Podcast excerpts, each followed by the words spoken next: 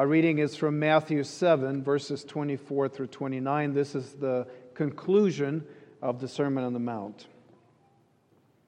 Jesus says, Everyone then who hears these words of mine and does them will be like a wise man who built his house on the rock. And the rain fell, and the floods came, and the winds blew and beat on that house. But it did not fall, because it, it had been founded on the rock. And everyone who hears these words of mine and does not do them will be like a foolish man who built his house on the sand. And the rain fell, and the floods came, and the winds blew and beat against that house, and it fell, and great was the fall of it. And when Jesus finished these sayings, the crowds were astonished at his teaching, for he was teaching them as one who had authority and not as their scribes. You may be seated. So today we conclude our, our look at the Sermon on the Mount. We took, I think it's sermon number 20. So this is rivaling at the, I think, the longest series I've preached here so far. And we've been really taking our time to see how Jesus describes himself in his own words, describes the kind of life that he expects from his followers in his kingdom. This is under his authority, this is his kingdom, and he wants us to see what this life looks like. It is a, a profound passage of scripture, and it is intensely practical. And we'll be talking about obeying these teachings today. The concluding section of the Sermon on the Mount is a series of images We've looked at them in detail. There are the two gates, the narrow and the wide gate. There's sheep and wolves. There are two trees, healthy and sick trees with different kind of fruit. There are two groups on the day of judgment. And Jesus finishes his sermon. This is how Jesus closes the sermon by pushing us to make application. He, he pushes us to make a choice. He challenges us to make a commitment to him and to his kingdom. So his final image, this is in our text today, is of two houses. One is built by a wise builder on solid foundation, and such a house can withstand the worst of storms. The other is built by a foolish builder on a faulty foundation. Such a house is sure to collapse when bad weather comes. The contrast is between these two houses, these two lives. And Jesus offers stability and hope to those who embrace him as their king and live under his authority. So let us consider our passage under three headings one, foundational authority, two, structural integrity, and three, gospel security. Foundational authority, structural integrity, and three, gospel security. And if you're a structural engineer or you do construction, please forgive me. I'm just a preacher. I've looked up these terms on Wikipedia, but really I may not have any idea of how to use them. So if you feel that I'm, I'm completely mistaken about the way the houses are built, okay, I'm going to try to stick with Scripture and, and hopefully we'll, we'll get to a good place. But let's talk about this, this idea of, of a foundation. And it really, he's talking about foundational authority, under which authority you, you live, on what you base your life. The contrast here, and I, I, want us to get this, I think this is actually really, really critical uh, for understanding this passage. The contrast that Jesus gives us here is between two groups of people, right? So there's the group of people who hear Jesus' teaching, they obey it. That's one group. And the other group is people who hear Jesus' teaching and they don't obey it. That means that everyone who is listening right now, whether you're in person or on Facebook, everyone who is listening to this sermon is in one of those two groups. Jesus is talking to people who hear him. They have heard this Sermon on the Mount, they have heard his teachings. And now Jesus says, now you have a choice. There's a challenge to your life, there's a commitment you have to make. You can obey the teachings that you've heard and thus build your life on a solid foundation. Or you cannot obey what you've heard and build your life on a faulty foundation. Which group are you in? Because you're in one or the other. All of us are in one or the other group. We're either listening and obeying or we're listening and not obeying. Now, if you look at the end of the sermon, which is a reflection, Matthew's reflection of how people took his teachings. Now, look at what it says, verses 28 and 29. When Jesus finished these things, so the Sermon on the Mount, he's taught on all these subjects, the crowds were astonished at his teaching. For he was teaching them as one who had authority and not as their scribes. The people who heard Jesus speak knew that he speaks with authority. They were astonished by his authority, but it doesn't mean that all of them automatically accepted that authority. They were astonished, they were amazed that Jesus spoke like no other religious teacher they heard. And yet, we know from the accounts of the Gospels that many people remained as part of the crowds and never made the transition into the community of disciples. Many people heard Jesus speak, but few actually obeyed what he said and could be classified as a disciple, as a follower, as somebody who actually obeys Jesus' teachings. That's what it means to be a disciple. It means to obey what he says. It's to follow him as he does things, as he lives, we follow him. So this passage is not as much about just hearing and saying, well, that's true, or this is wonderful, but it's obeying what you hear from Jesus. That's the foundation, is the obedience of his teachings. Jesus is a king speaking about his kingdom. The Sermon on the Mount is a proclamation of a king about his kingdom. And he says, if you're part of my kingdom, this is what your life looks like. On my authority, this is how you are to live your life. Now, many people today admire, they admire the ideals of the Sermon on the Mount, and they esteem Jesus as an amazing teacher while completely rejecting his authority.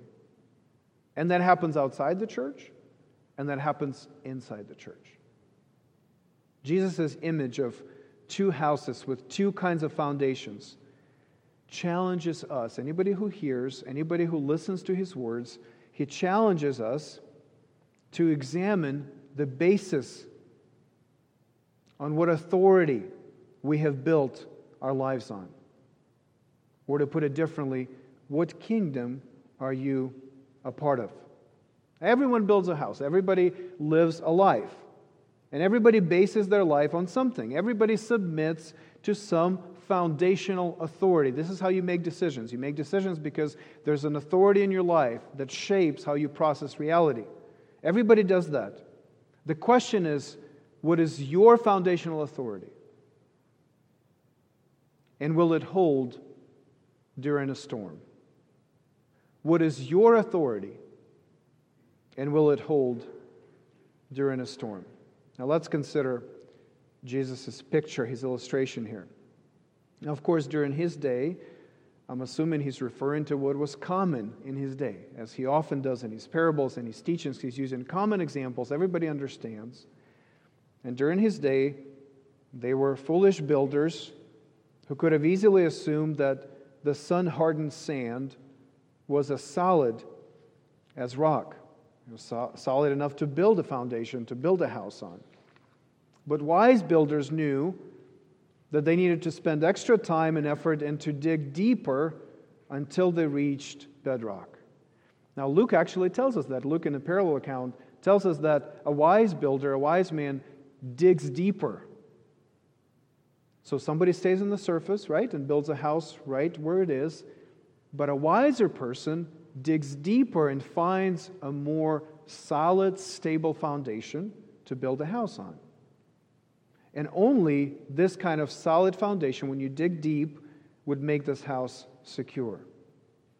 Now, I recently, yesterday, visited the Onondaga Cave, which is, I think, reason number 27 for me to live in Missouri. I mean, there's just, it's just wonderful. I mean, I, just, I keep discovering, been there six years, and I keep discovering these wonders uh, uh of the state. But this cave, which is just amazing, used to boast the world's longest cave bridge. Now, it may be a dubious distinction, but they said that we had the longest bridge inside a cave. It was this old wooden bridge. You can see pictures now. The reason you don't see the actual bridge anymore because it was extremely unsafe. And when people started insuring people, right, when they started thinking about safety and, and the, the potential liability, they realized that that bridge, the longest bridge, was actually built on clay.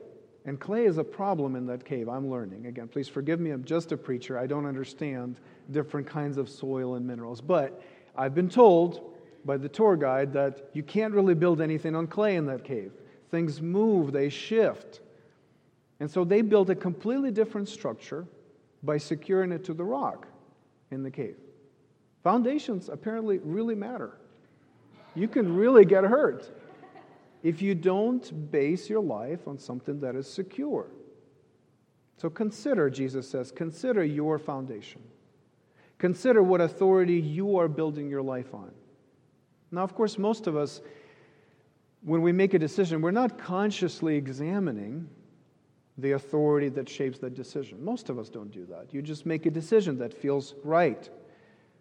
We live our lives and we do what we need to do, and whatever seems right to us, we do it. In fact, that has been the mantra of our culture do what feels right to you, and you'll be fine. Do what's authentically yours, what's coming out of your heart. Just do that, and you'll be fine. You'll live a good life. Now, I'd like to suggest to you that what feels right in your heart is actually based on some foundation. It, it, it is tied to some authority. It's not just random in your heart. And so when I make decisions, I am making decisions according to the norms of the kingdom I belong to. I don't have to be conscious of those norms, but I'm basically following a certain authority. I'm building on a certain foundation, so my decisions are going to reflect what I believe to be the most important in life. Now, let me give it, I think, a very insightful example from, from Tim Keller. Keller says Imagine an Anglo Saxon warrior in Britain in AD 800, a long time ago. He looks into his heart and sees two strong inner impulses and feelings. One is aggression. When people show him any disrespect, his natural response is to respond violently either to harm or to kill. He enjoys battle. Now, living in a shame and honor culture with the warrior ethic, he will identify with that feeling. He will say, That's me, that's who I am, I will express that. But let's say that the other impulse he sees in his heart is same sex attraction. He wishes that were not there. He will look at that feeling and say, That's not me. I will control and suppress that. Now, come forward to today, Keller says. Imagine a young man walking around in Manhattan. He has the same two inward impulses, both equally strong. What will he say to himself? He will look at the aggression and say, That's not who I am. And will go to therapy or to some anger management programs. He will look at his sexual desire, however, and conclude, That is who I am. That's me. Now, what Keller is saying is that all of us are filtering our desires through some filter, through some lens. That's your foundational authority. So if you're coming out of a culture that values courage and, and hatred for enemy, then you would naturally say, well, this aggression, this, this violent feeling to defend honor is right. That's, that's authentically me. This is who I am. And you will actually build that up, you will uphold that, and you will reject anything that contradicts that. But if you live in a culture in the kingdom that values sexual fulfillment and individual freedom, for example, then you will value that and you would suppress aggression, you would suppress violence, and you would say, That's not me, this is me. But you see the difference? Those people are basically the same, but they're making decisions based on the authority that they have in their lives. One is deeply shaped by a culture of valor and honor and violence and war. The other is deeply shaped by the culture of pleasure and fulfillment and self expression. Each sacrifices something of their own, something that feels right, that feels like it's part of me, it's part of my identity, but they reject it and sacrifice it because it doesn't fit under the authority that they live their lives on. But do you see how it's completely different? It's opposite depending on where your kingdom is, where your values are. Both of these examples, both of these men make their decisions based on the norms of their respective kingdoms and probably do so without serious examination of, of their foundational authority. They just do it, they just do what feels right to them. And all of us in that situation. We all have conflicting desires. We all have ambitions. We all have situations where we have to navigate in a certain way. And all of us, subconsciously, unconsciously, or consciously, fall back on what our foundational authority is. Jesus challenges us to consider what is your foundation? What is that filter that allows you to choose one desire over another? To emphasize one and say, that's really me, and suppress and fight the other and say, that can't be me. How do you decide that? What is your filter? How do you make decisions? What is your kingdom? Now, Jesus gives us his kingdom in his book. In the Sermon on the Mount, he describes what his kingdom is. And he tells us in great detail what a life in the kingdom is like. And so, if we embrace that, this becomes the filter. So, when you have conflicting desires, you may accept one and reject the other. You may reject both of them. But you will conform to the authority of Jesus because you will say, This is my lens, this is my filter, this is how I understand reality. These are the norms of my kingdom. We all have a set of foundational beliefs that shape our decisions. The question is do you know what yours are? Now, they can come, and I think most commonly come from your family. Your foundational authority may simply be principles, values, examples that you've received in your home, for good or for bad. That may be the main factor in your decision making. You may be doing things simply because that's how your mom or your dad did things without much thinking about it. Just like following a recipe. My mom always made it this way, and so I'm just going to do it. You're not thinking, you're not processing that. It's instinctual. And so it comes to morality, so it comes to life decisions, so it comes to relationships. You're simply doing what you think is normal. Those are the norms of your kingdom. That's your foundational authority, is how you were brought up, for good or for bad. It may be that your foundational authority came from your political worldview, an ideology, something that you accept to be true, something that you think rings true to reality.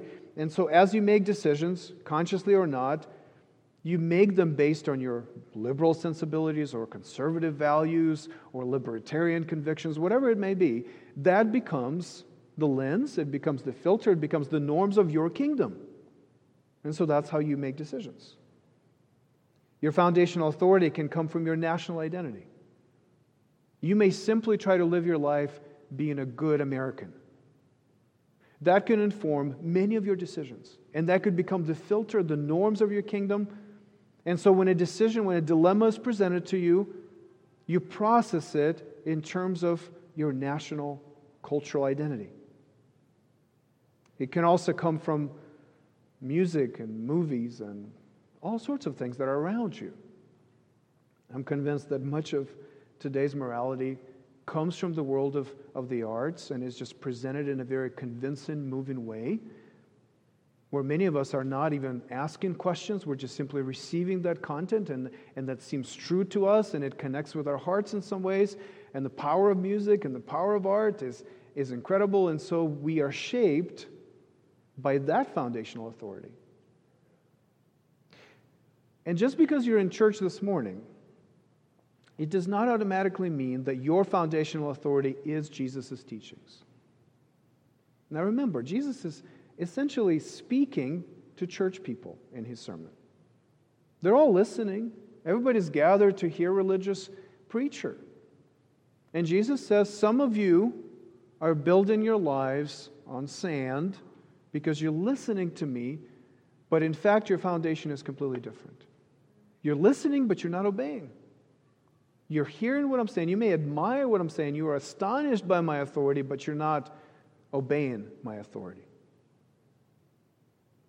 The implication in, in this passage is that you can be in church, you can hear Scripture preached, you can read Scripture, you can know what Jesus teaches, and yet build your life on a totally different foundation. But Jesus says all other foundations are faulty. They're all temporal and they're always shifting, there's no stability in them. Only Jesus offers the rock steady foundation of his own view of reality, the norms of his eternal kingdom, and his own authority as the creator, redeemer, and sustainer of the world. Friends, how foolish, how stupid it is for us to hear his words and refuse to do them. To hear what he's saying and say he speaks with such authority and then not do what he says. Do you really think you can do better than Jesus? Do you think there's another authority out there, there's another foundation that is better than Jesus? Knowing who Jesus is because you've heard him describe himself, you've heard his teachings, do you really think there's something better than him? Do you think that your family, as wonderful as your family may be, knows life better than God who created life? You see, the choice is, is, is between the bedrock of a foundation and all sorts of sand, all kinds of sand, all kinds of other unstable soil. That's the choice. Now, there are many options on the other side. You can pick many other foundational authorities, but none of them are as stable and strong as the authority of Jesus and His Word. And, there's lots of wisdom here because Jesus actually understands, like no one else, what is real, what is not, what life is supposed to be like. I don't understand that. I can come up with lots of ideas, and I can listen to other people that I think are wise, but Jesus actually knows. And he came to tell us. And he came to preach in our words, in our images, in our illustrations, what this life of the kingdom is supposed to be like. And we hear him and we say, I think I'd rather listen to Instagram. How foolish it is. Just step back from the sort of the unconscious following of the world that all of us are tempted to do. But step back now because you're a church, you're listening, you're locked in, I hope. Step back and ask yourself, right? Is it really wise to not listen to Jesus? Is it really wise to ignore the God who came in the flesh to tell us what reality is really like, what God is really like, what we are really like, and to save us from our sins? Is there a political ideology that is as complete, as extensive, as cohesive as the words of Jesus himself? Do you think your national principles are better than the principles of God's eternal kingdom? Do you think your internal moral compass, as fine tuned as that device may be in your own heart, do you think that your internal moral compass is more trustworthy than God's law? Do you think your playlist is better and is a better basis for a worldview than the Sermon on the Mount? How foolish it is to prefer any other authority to Jesus' own teachings. And yet I look around and I look in the mirror and I say, what a bunch of fools we are. Because all of us struggle with this. All of us read and hear and talk and we listen and we don't do it. Now, I've said that many of us make decisions without a conscious understanding of foundational authority.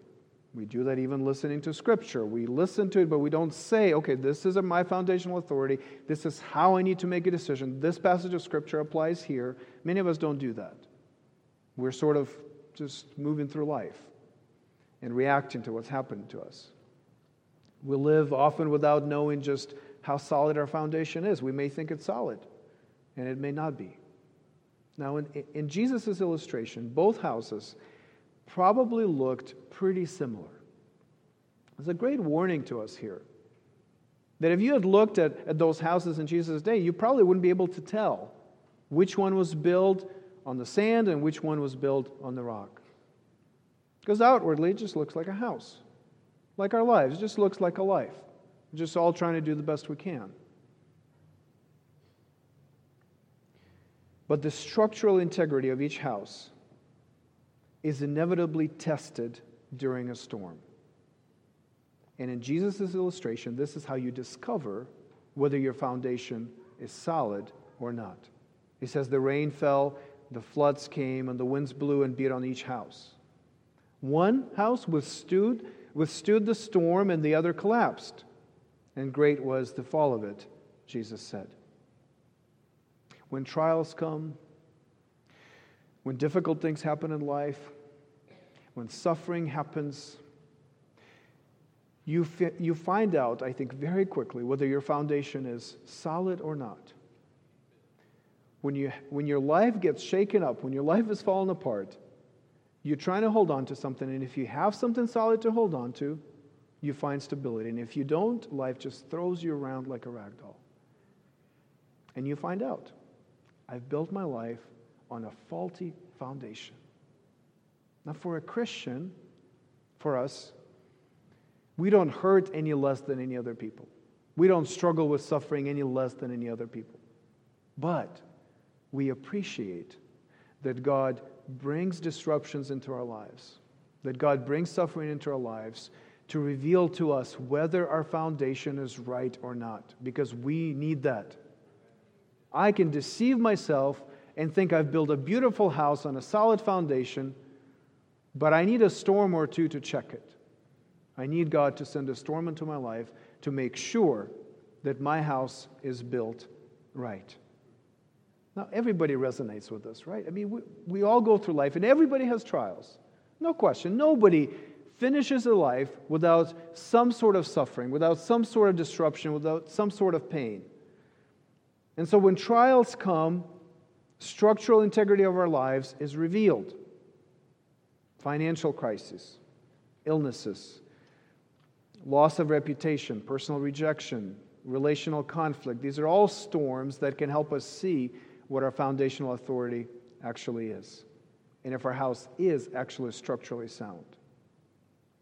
So, these storms of life, these normal things that happen to everybody, are opportunities to examine what we are living for, what we are basing our decisions on, what our priorities are. That's what they are. This is what, why God graciously grants us suffering. It's a good thing. Oh, it, of course, it's painful. I'm not, I'm not saying we, we should all be excited when pain comes into your life. But there's meaning in that, and there's grace in that, and there's an opportunity to dig deeper and build a stronger foundation for your life. Now, if you talk to people who are in recovery, people who are recovering from addiction, the common story you hear is that I was I had this let's say alcohol addiction. I had this alcohol addiction and I was really struggling. And I thought I was doing better. But then I just fell back into it because I had not hit rock bottom yet. People say that. They say, I have to get to the lowest level to really change, to really heal. People who are, are in that kind of bondage, where it's an addiction controls your life, they know that so many other things in life have to be destroyed to lay bare the actual foundation of your life for you to change and for you to find a different foundation. There are functioning alcoholics. They go to work, they participate in family functions, and for a while, it seems like that's the kind of lifestyle you can sustain. And yet, for many of them, there comes a time when things just blow up, they fall apart, and they say they lose their family, they lose their job, and they realize this kind of life is utterly unsustainable. And it's an incredibly difficult, painful, and harmful experience. But for many of them, at the end of that is healing because they realize that I had built my life on a faulty foundation. And now that things have fallen apart, now that, that all these things I could rely on are gone, I have to deal with this big issue in my life that I've actually built my life around that has become my foundational authority, and it can, I cannot live like that. Nobody can live like that. So many Christian conversion stories are exactly that way. God has to destroy the faulty foundations and show us how unsafe our house is before He can rebuild our lives on the rock of His Word. And thank God that He does that.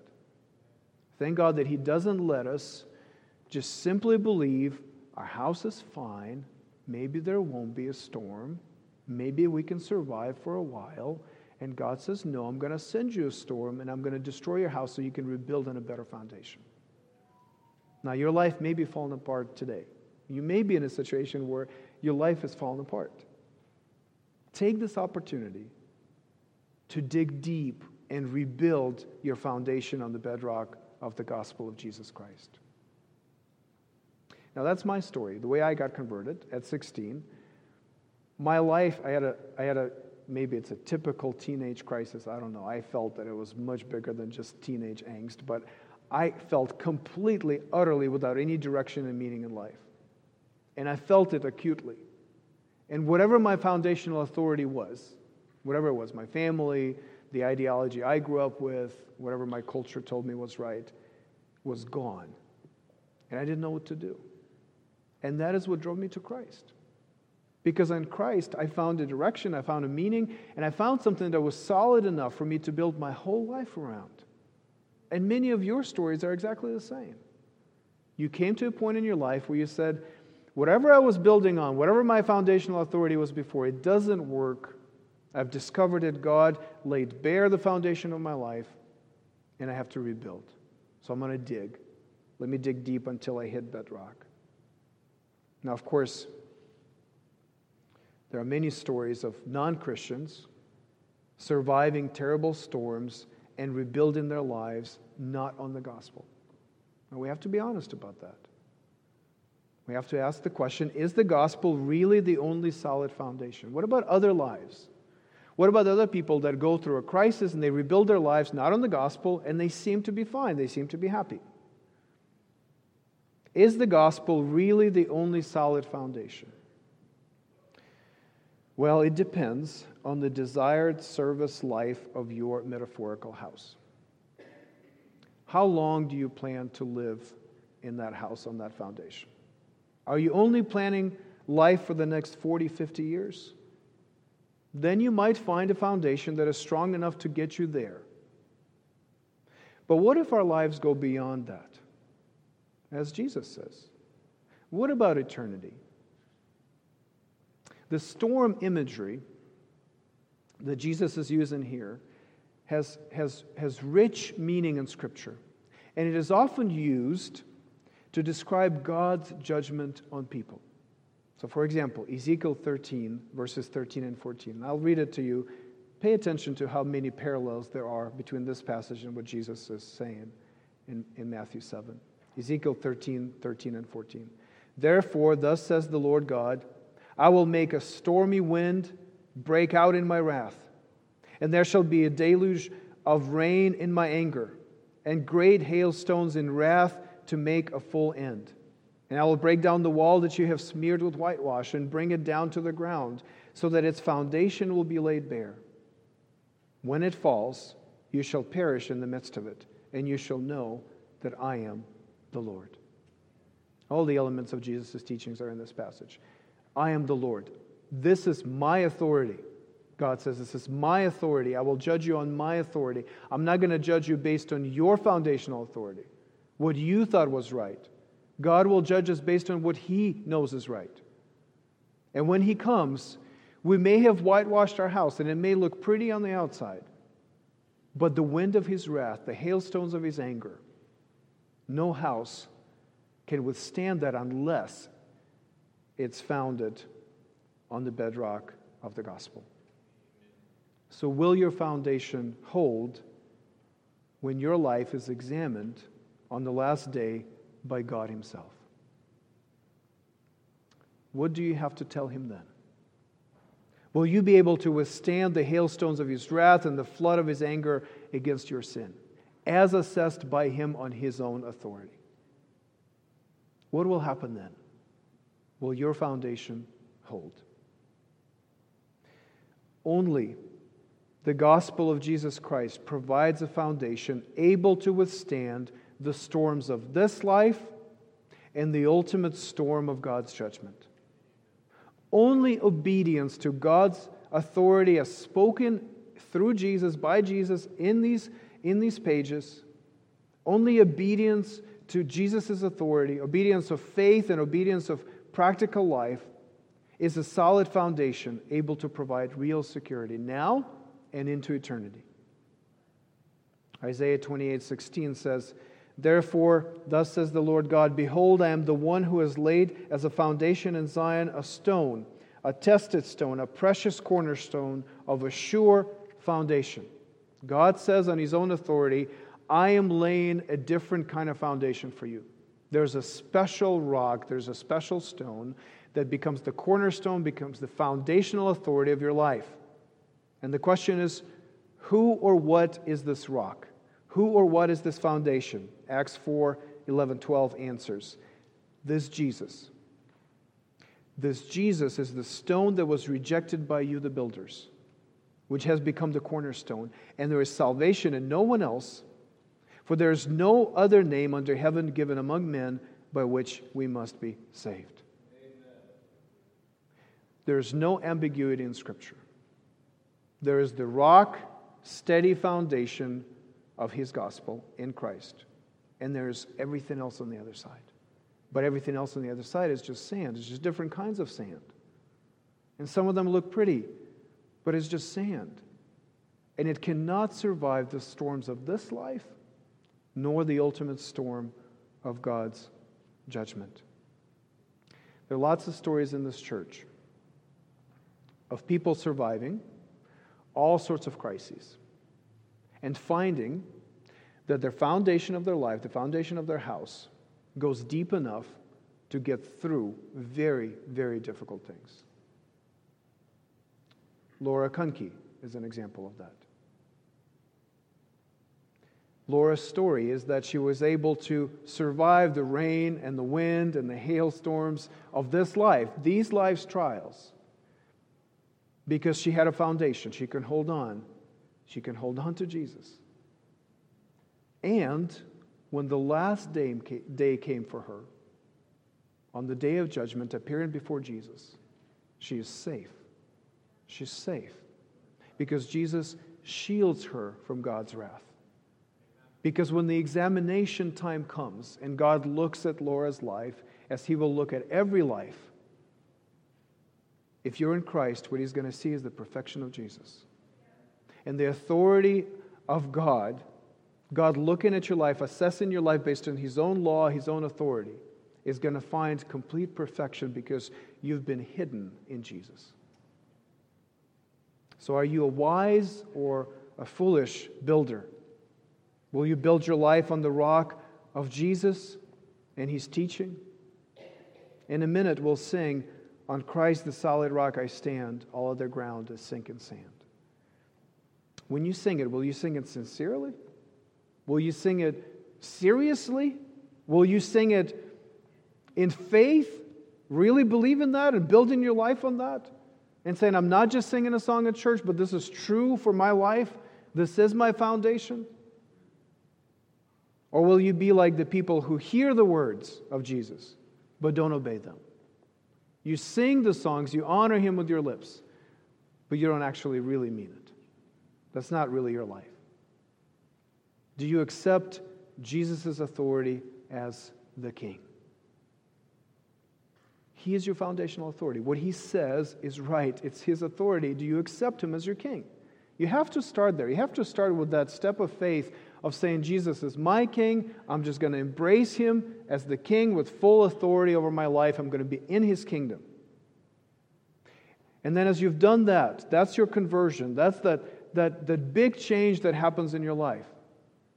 When you respond to the Holy Spirit and He ushers you into the kingdom of, of God and Jesus is your King. And then when you hear Jesus talk to you, you obey Him. And I mean very specifically and very practically obey the Sermon on the Mount. Now listen to Dietrich Bonhoeffer. He says, Jesus does not allow his hearers to go away and make of his sayings what they will, picking and choosing from them whatever they find helpful and testing them to see if they work. He does not give them free rein to misuse his word with their mercenary hands, but gives it to them on condition that it retains exclusive power over them. Humanly speaking, we could understand and interpret the Sermon on the Mount in a thousand different ways. Jesus knows only one possibility simple surrender and obedience. Not interpreting it or applying it, but doing and obeying it. That is the only way to hear his word. But again, he does not mean that it is to be discussed as an ideal. He really means us to get on with it. Bonhoeffer is very simple. He's profound, but, but he's very clear when he speaks. And he sees the nature of the sermon. The nature of the sermon is to respond in obedience. Jesus has not given you many options, he's not leaving a lot of stuff to interpretation. He just tells you, This is how things are. You heard me say this, now you obey it. You build on this foundation. So, will you, in the power of the Holy Spirit, cultivate the Beatitudes of humility, of meekness, of mercy, of purity? Will you be salt and light to the world? This is what Jesus tells you to do. The question is will we surrender and obey? Will you seek internal as well as external righteousness? Will you reject lust and anger and all untruth? Will you love your enemies? Not saying, well, I know that Jesus told me to love my enemies, but. No. Saying, Jesus told me to love my enemies, I'm going to love my enemies. Simple surrender, simple obedience, not overthinking it, not overinterpreting it, just hearing his voice and saying, That is my foundational authority. I will build my house on that. Will you pray? Will you fast? This is what Jesus commands us to do. Will you give to the poor without any regard to how others will perceive you doing that? Will you lay up treasures in heaven? Will you trust your Father and not worry, not be anxious about life? Will you not condemn other people and judge them? And yet be incredibly discerning based on the authority of God's Word? Will you treat others as you want to be treated? Will you embrace the narrow way of the gospel? And on the last day, will you trust that the sacrifice of Jesus on your behalf on the cross and that his victory over sin and death in the empty tomb will shield you from the greatest storm of all, from God's own wrath? I want to finish with a quick story I heard from uh, Sinclair Ferguson, the Scottish preacher one of his sermons, he was talking about a church in Scotland, I think it's his daughter's church, where a lady who was cleaning the church, a volunteer, apparently they have a rotation for cleaning the church in Scotland. And this lady would bring her, her son, this young little boy, with her. And as the boy would clean, he would always sing this song, The Wise Man Built His House Upon the Rock, song that everybody, I think, knows. And the rains came tumbling down, and the house on the rock stood firm. So he would just kind of hum that song and sing as, as he cleaned the church.